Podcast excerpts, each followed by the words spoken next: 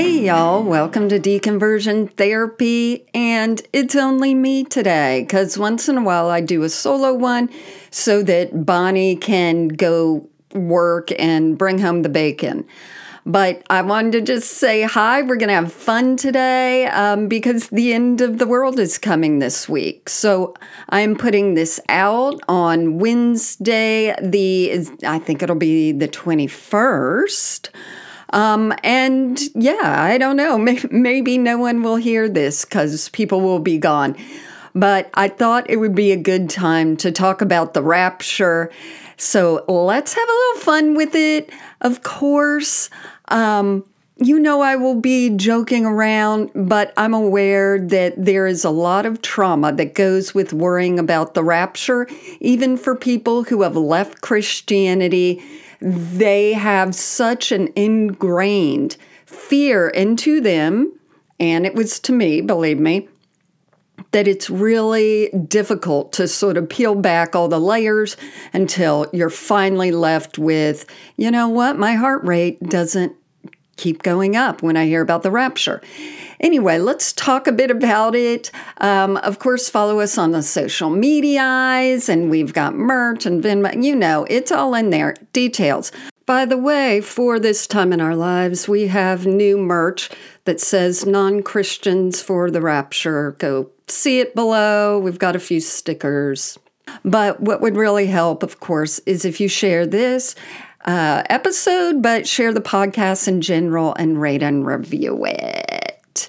So let's get raptured together. Let's be enrapturinated, which is the scholarly term for it. I will be using other scholars for this work. I will be using Bart Ehrman. I will be using Dan McClellan. I will be using someone with a W that I will think of later. And when I'm just expressing my opinion, I think you will know because it will be the one that does not sound intelligent. Speaking of unintelligent, uh, let's talk about the timing of the rapture. Because according to a lot of TikTok preachers, and then that has spread to other areas, the rapture is this week. Now, we know that in the Bible it said, no one knows the day or the time. And that's how they get around it because they're like, yeah, I'm not saying a day and a time. I'm saying a week. I'm saying a season. I'm saying everything is lined up. Granted, these are not formally educated scholars, and many of them didn't even go to seminary, but they all do wear ball caps. So that's how you know they know the real stuff. Now, they base it on exactly what everyone has been basing all these things on for the last centuries is that, oh, look, everything is lining up according to God's word. Because here I'm going to look at the stars, I'm going to add some numbers, I'm going to watch the news, and this is all going to wrap up like a Tootsie Roll, and boom, we're getting raptured. Now, they said this around this time last year, and the ones who predicted it last year coming, who are doing it this year again, have admitted that they got something wrong with the calculations, y'all. It was their Casio watch that messed everything up, and they are saying it now again. Some interesting ones on TikTok, though believe that the rapture is coming and they're warning people about it and they're staying live all day, which, if you're not on the app, you can either make a video and post it at your leisure or you can be live. And some of these dudes are on there all day. And they also have their Cash App open. So I'm wondering what do they need the cash for? One of these dudes, who is a self appointed pastor, um, has said that people need to, one, get their wills in line, and two, get their life insurance policies up to date, as if when he and all these other Christians disappear, insurance companies are going to be like, yeah, we're, we're ready to pay out trillions of dollars because people vanished. I think we're going to, yeah, it'll just be fine. What I have been doing on the app is, of course, you know, running our post rapture committee about who is in charge of what and what we're going to be doing because there's going to be a lot that we need to do. The LGBT community, of course, will be running the Chick fil A's. Someone has volunteered to go through and smudge the Hobby Lobbies before we use them. We have people who are on cleanup committee. They're going to go to some of the big churches. Uh, according to the fiction of Tim LaHaye and Jerry Jenkins that scared everyone with the Left Behind series, it is not based in anything theological people's contacts will fall to the ground and clothes will be left on the ground. So we're going to send people to the big churches so they can sweep up the Rolex watches, the boob implants, the IUDs, you know, anything that is not just flesh. I'm starting to feel like the word flesh is like the word moist. I just, I don't like it there's going to be a lot that we're going to have to do. And when I talk about the rapture, it is my opinion that anyone who professes they are a Christian, they are a Christian. And I talk about this a lot because if we say people are fake Christians, then we let a whole lot of terrible, ignorant Christians off the hook for terrible things they have done. Hello, January 6. There are idiot Christians and uninformed Christians and cool Christians and loving Christians. So we have to just go face value and assume that when we're talking about the rapture, which is not biblical, that we are talking about all the people who profess that they're Christian getting sucked up. All right, so that's where we're going to start. When I deconstructed a long time ago, about 20, 25 years ago, how I dealt with the rapture and the rapture trauma was finally just believing that the Bible wasn't true. And that was the way I dealt with it. But I didn't know a lot that I've learned these days um, about what the book is actually about because it is the difficult, most difficult book in the Bible, according to anybody who's read the Bible, which is not many people. So, what does it mean? Why is it there in the fucking first place? I mean, there is suspense in it, but there is horror.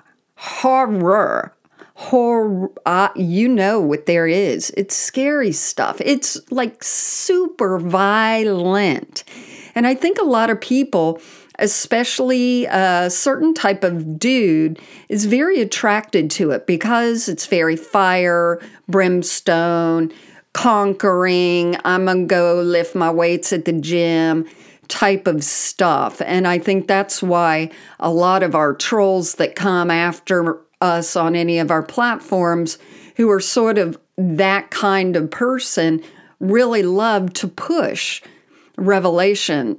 But what's interesting about revelation is that it never mentions the word love. And that is why it almost wasn't included in the Bible. And this is some stuff I learned. And let's learn it together. One of the main things is that the word rapture is not in the Bible. That comes from these things that uh, were in different verses about snatching away. And Revelation never talks about Christians being taken away. I did not know that.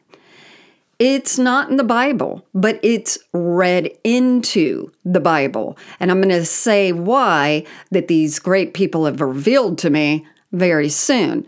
But the biggest issue for scholars and readers about Revelation is how it changed the Jesus in the Bible because throughout the Gospels and the letters from Paul and all that, Jesus is loving, he's forgiving, he's nonviolent, all these things. And then Revelation totally flips the script and suddenly he comes down with vengeance.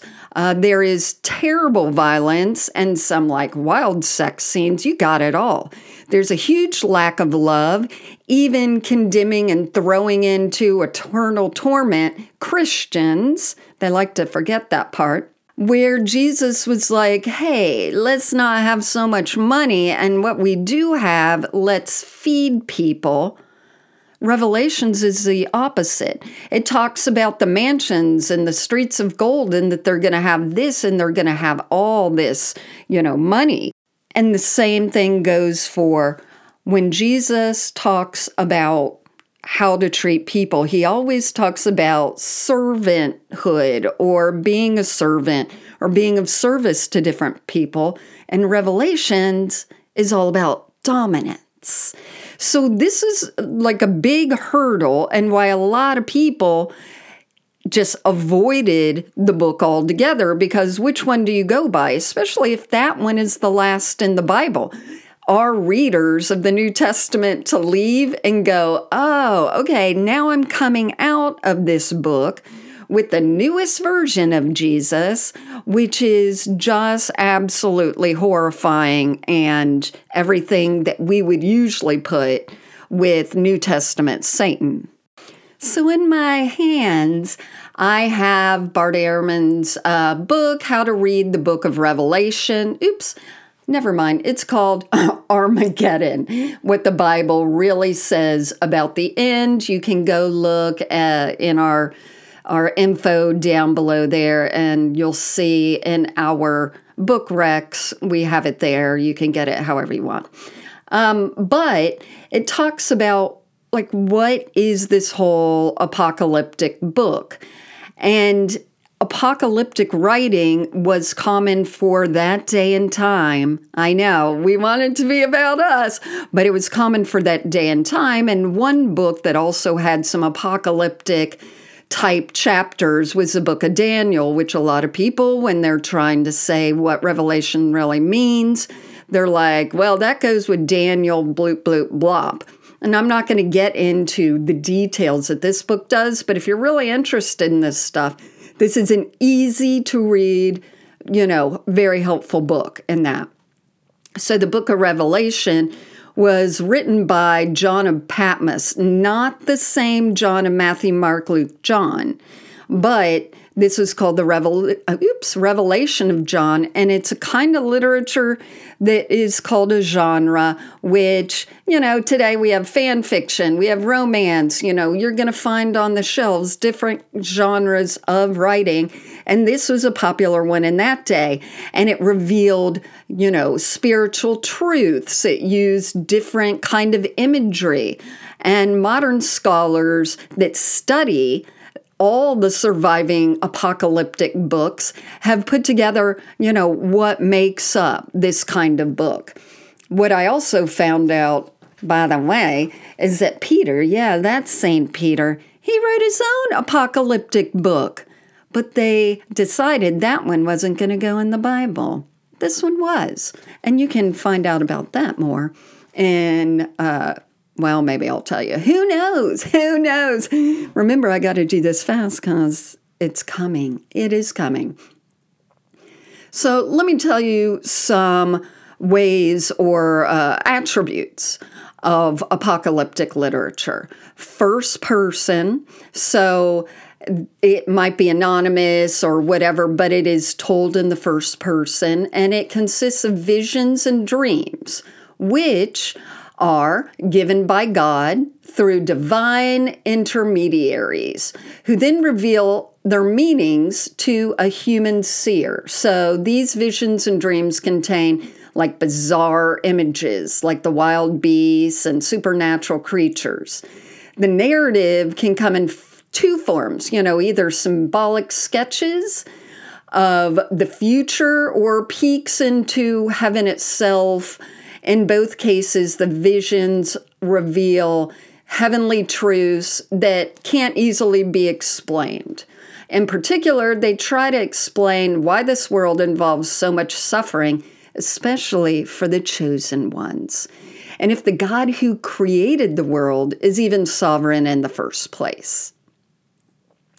They are usually uh, narrated in such a way that it's triumphant, showing that in the in God will win, and guess who's on God's side? Yeah, it's going to be you who's reading it.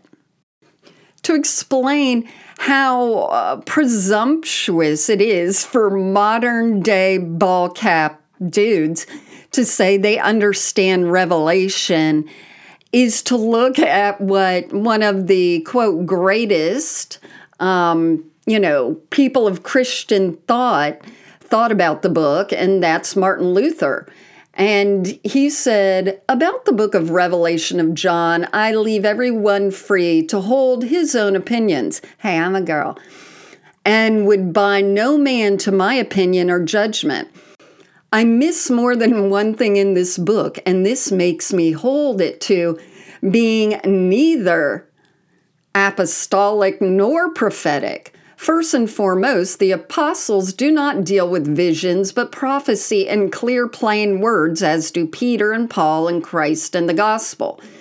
But I can and nothing detect that revelation was provided by the Holy Spirit. So some people, early Christians, either threw it out or I'm going to tell you how they interpreted it in a bit. And hopefully, again, this is to ease your mind that it is not biblical and it definitely isn't this week. In fact, this apocalyptic book of John and Patmos, he writes some letters within it, and it is the only book in the entire New Testament that says that Christ actually wrote it. Um, and a lot of followers were definitely unhappy to sort of read that kind of thing, especially when there was so much terribleness in it and where, you know, it talks about him hating people, even the followers. So it just didn't land well with a lot of people. So, what I understand, the historic context of Revelation is that Paul and other apostles had written to the Thessalonians. And the Thessalonians were in Asia Minor, or I think it's modern day Turkey now, and there were seven particular churches. They were told, and by John and Patmos, the guy who wrote this, as a traveling preacher, as one does, that Jesus is returning in their lifetime. That's right. The apostles thought Jesus was returning then. Not only did they say he would be returning in our lifetime, they would say before the end of our generation. And even when Paul was talking about um, people greeting Jesus, which I'll get to, in the sky, he said Jesus is first going to raise up those who are dead, and then he's going to, you know, deal with we who are alive. So Paul thought that Jesus was returning in their lifetime. It's only us, yes, us with our hubris who think that Revelation is about us and it is about today um, because that, that's who we are. And that's who people have been through, you know, thinking through history.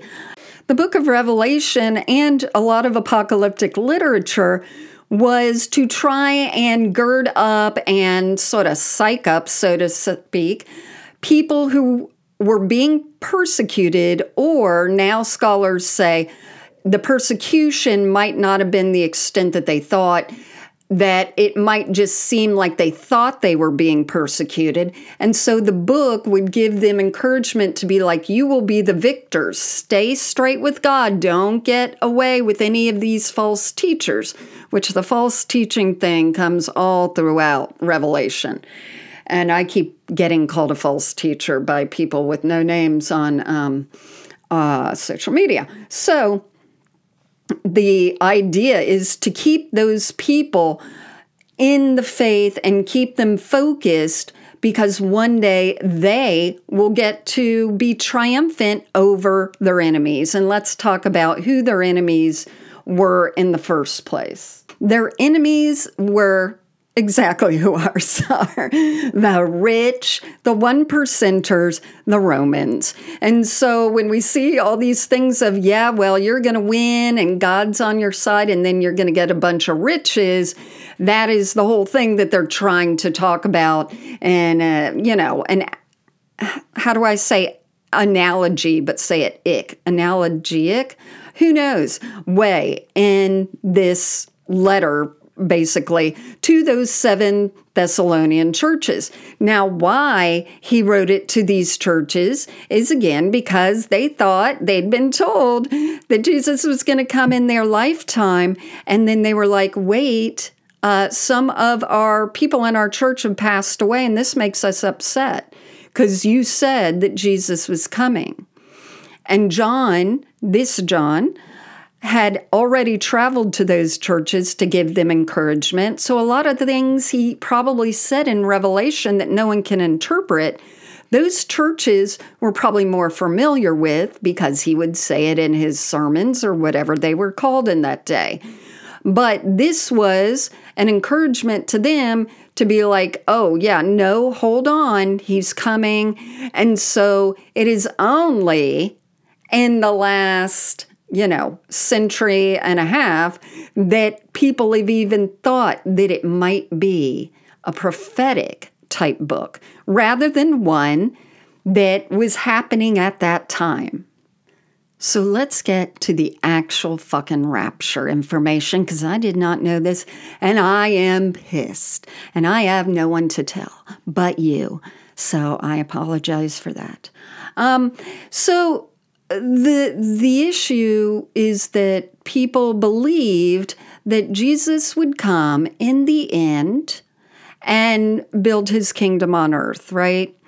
But the rapture would have been a second coming of Jesus before that, as in Jesus is going to return and he's going to grab up all the Christians. And then there's going to be a lot of tribulation down here, lots of terrible, scary stuff, and seven headed monsters. Yeah. And then Jesus would again return and set up his kingdom on earth. Now, there are different churches who think that the Christians will still be down here to enjoy some of that tribulation, some of that suffering.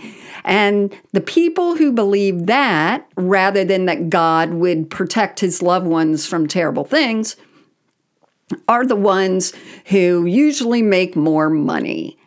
Because people like Jim Bakker and some people I've seen online when you're scaring people saying, hey, Christians, you're going to be suffering, guess what you get to do? You get to sell buckets of freeze dried food because they're saying we want you to be protected and safe. And we have an agreement with Bobo's bunker company. So you're going to build yourself a bunker.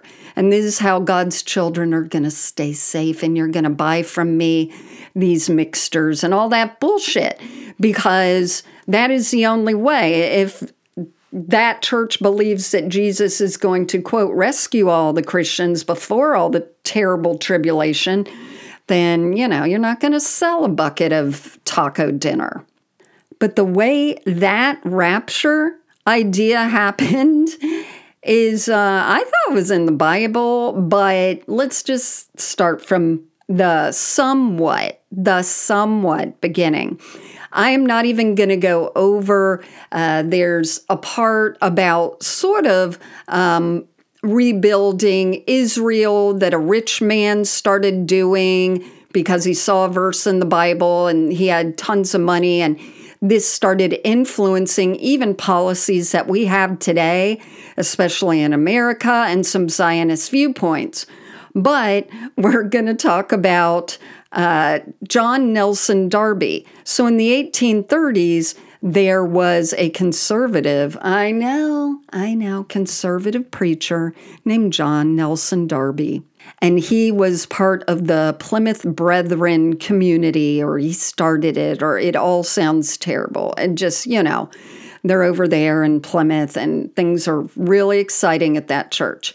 And he had been doing some different writings about things and he'd been traveling and he was really looking into this concept that wait, maybe Jesus comes down because there's some verses in the Bible I can tie to it and he he takes all the people up with him before he comes back that last time at the, the Great ba- Battle of Armageddon.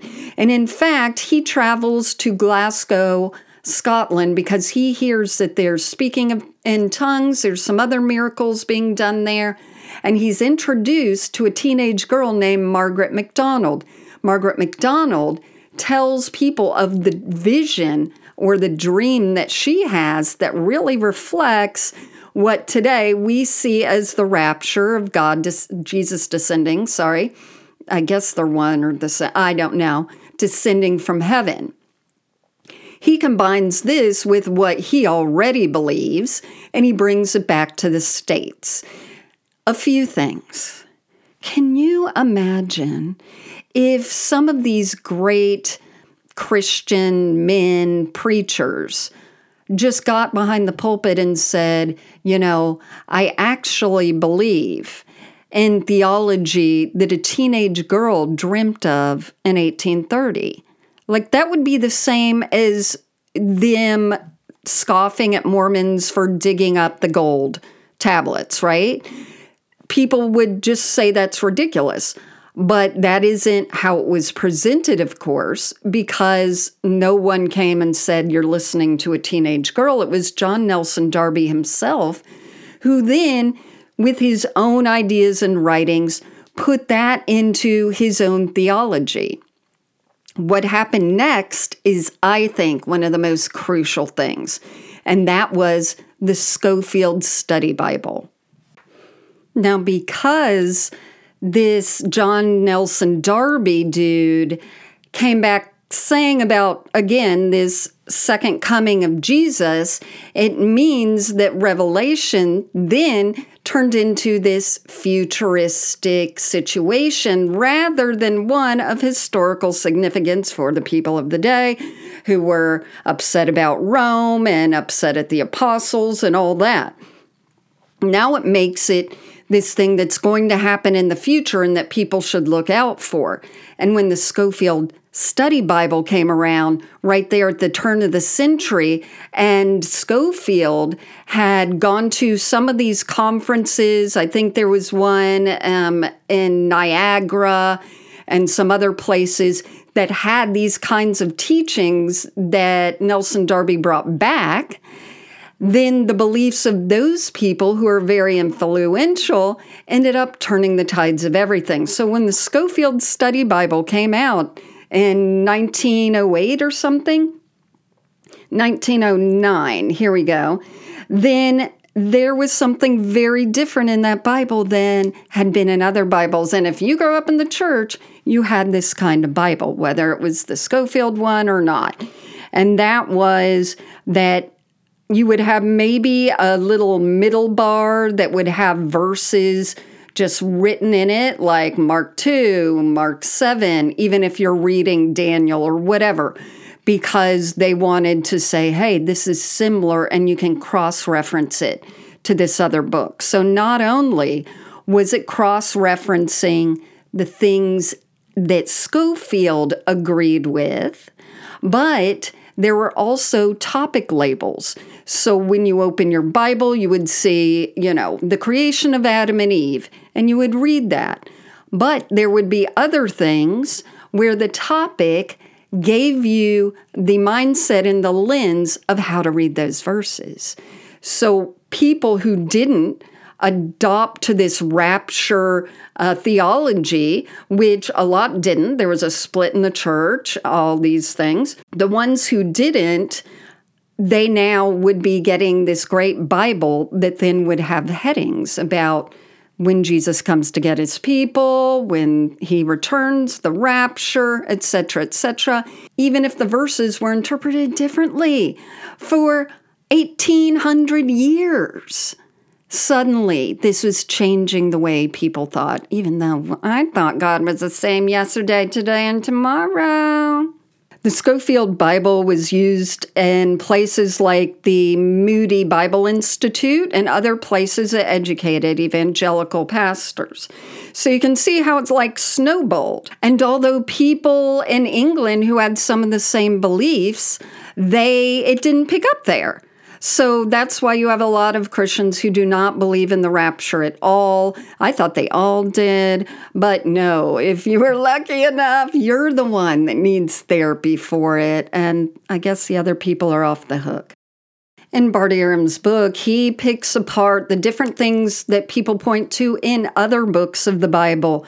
The one about where it says Jesus will descend and will meet them in the air was very particular to that historical time when kings or queens or whoever they got back then were arriving, the town would know it. They would start putting out, you know, outside of their walls a big, long sort of red carpet, but it might be with flowers or whatever it was.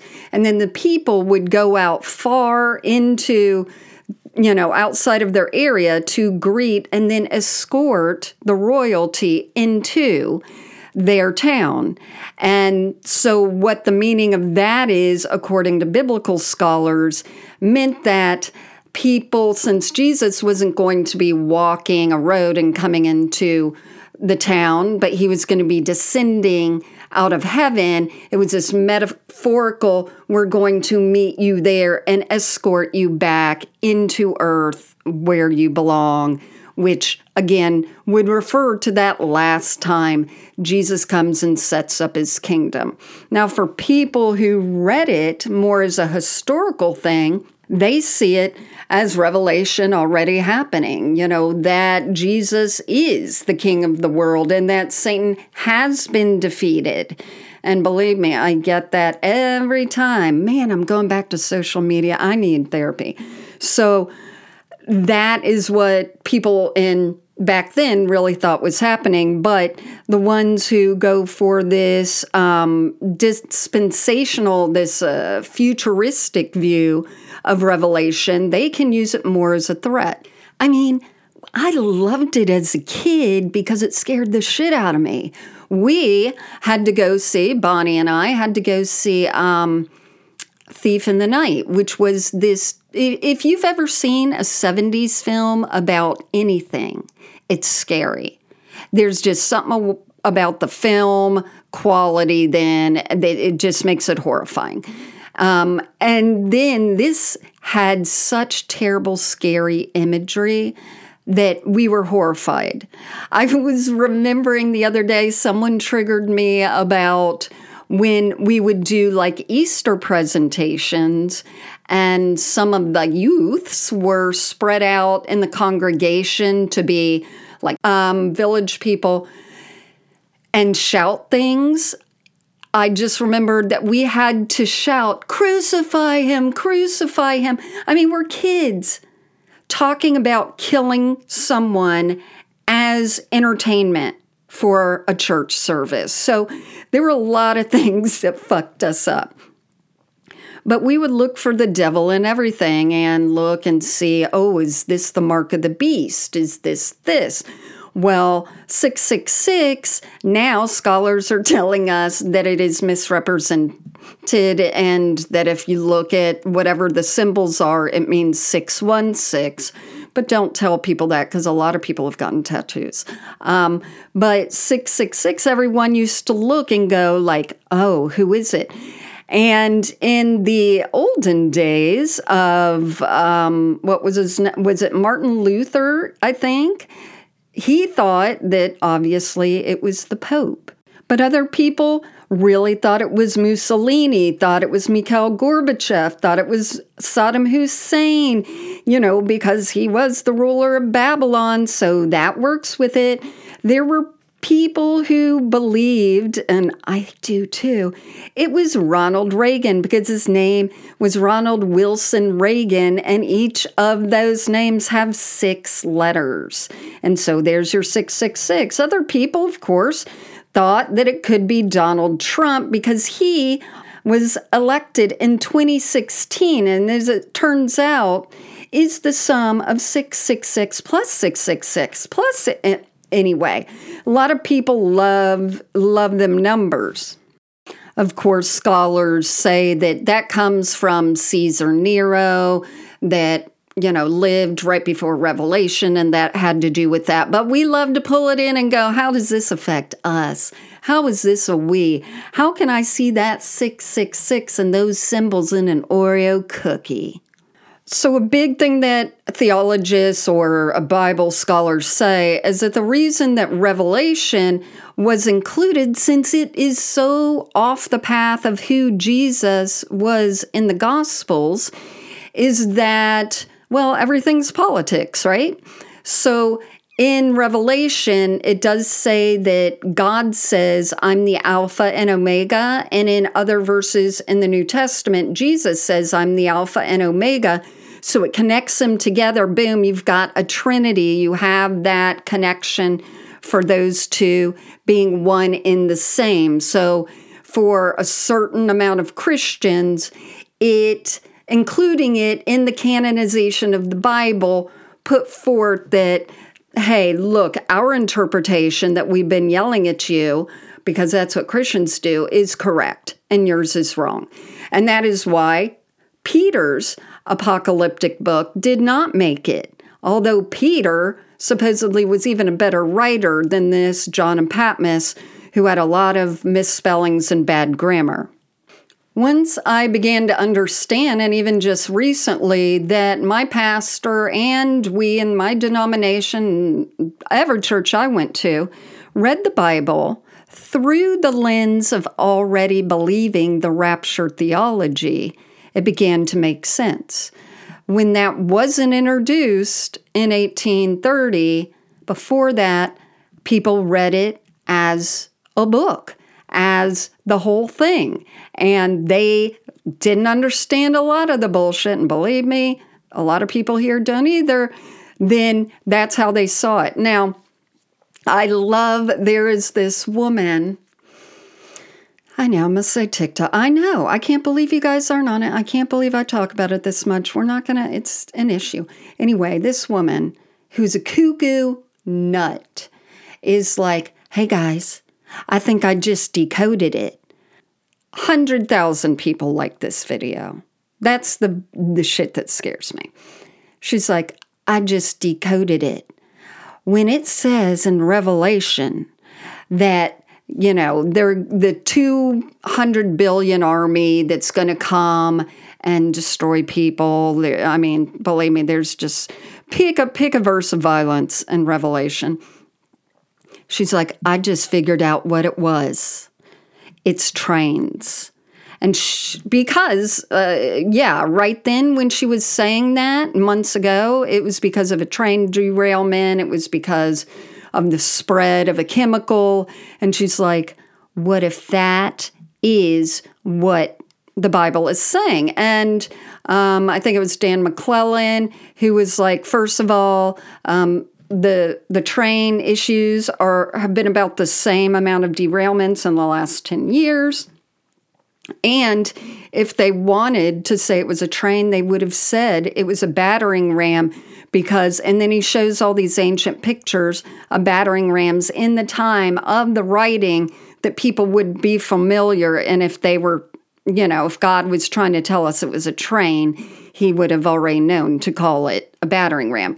Anyway, that she felt she is the one. And I mean, she's a woman, first of all, that she has decoded the entire world for everybody is just hubris. It's just freaking unbelievable. Like, unbelievable. So the people that are saying, yeah, well, it's happening this week are also unbelievable. They're adding up numbers. They're uh, they're using a lot of um, witchy and astrologizing stuff that you're not supposed to do to say when Jesus is coming. Someone uh, was trolling me and was saying, you know, uh, that nobody knows the day. They love to say this, uh, except the Father. Like Jesus doesn't even know, it says, but God does. And so I said, oh, so God and Jesus are not one and the same. And he's like, Yes, they're all the same the Holy Spirit, God, and Jesus. And I'm like, Well, then how come God knows something that Jesus doesn't know, especially if Jesus is going to be the main character in this little deal? And then I got blocked. But there are so many things that you can look at now once you peel away that fear that it's not going to happen, that you're going to say, oh, wait a minute. Even when God says, I'm the Alpha and Omega, I am the beginning and the end. Wait, I thought you said there was no beginning and end to God. So even these small things that people will brush aside are just millions of them that will begin to tear away at this. Now, I did not focus on Israel's uh, involvement in all of this and how people talk about, you know, a fig tree and Israel is blooming and how they became a nation in 1948. And people are adding numbers to that to say that it's now because you could have 28 of these fucking episodes and no one wants to listen to me say that stuff. But I want you to feel rest assured that First of all, the reason that, in my opinion, the rapture sticks with us is because we had it with us when we were so young, and it was a terror of imagery against our innocent minds. So it had a huger impact to us than, uh, you know, other things might or other things did in later years. Imagery is something that stays in the mind much more than just audio or vi- you know or reading something. Once you have an image in your mind of terror and gnashing of teeth it's very hard for you to peel that away even as you grow into adulthood. And what it did on our nervous systems you know we would know that we were supposed to want the rapture but a majority of us good Christians were still scared and didn't want the rapture because we liked life. We wanted to live. We were horrified. And that kind of thing and what it does to our body that continues into adulthood on cellular levels, and I'm talking scientific, not woo woo, um, is detrimental and is a reason that a lot of us can still be triggered and worried about these things. The biggest worry about the rapture is how it has changed the world, and especially the United States, because, hey, we're early adapters of that rapture theology. And we've seen between Waco uh, which very much was apocalyptic thinking and believed in the signs. We've seen it in people interpreting that the angels that were coming to hearken God, you know, were aliens that people are seeing. We've seen a lot of events that hinge on apocalyptic thinking, as well as, you know, people being apathetic, Christians being apathetic to things we need to have done. So when they're like, here the end times, look at the signs, how can you be so blind? And we want to say, oh, yeah, that extreme weather, maybe you should have listened to scientists and put some policies in place. Maybe we would start seeing some different things. Nope.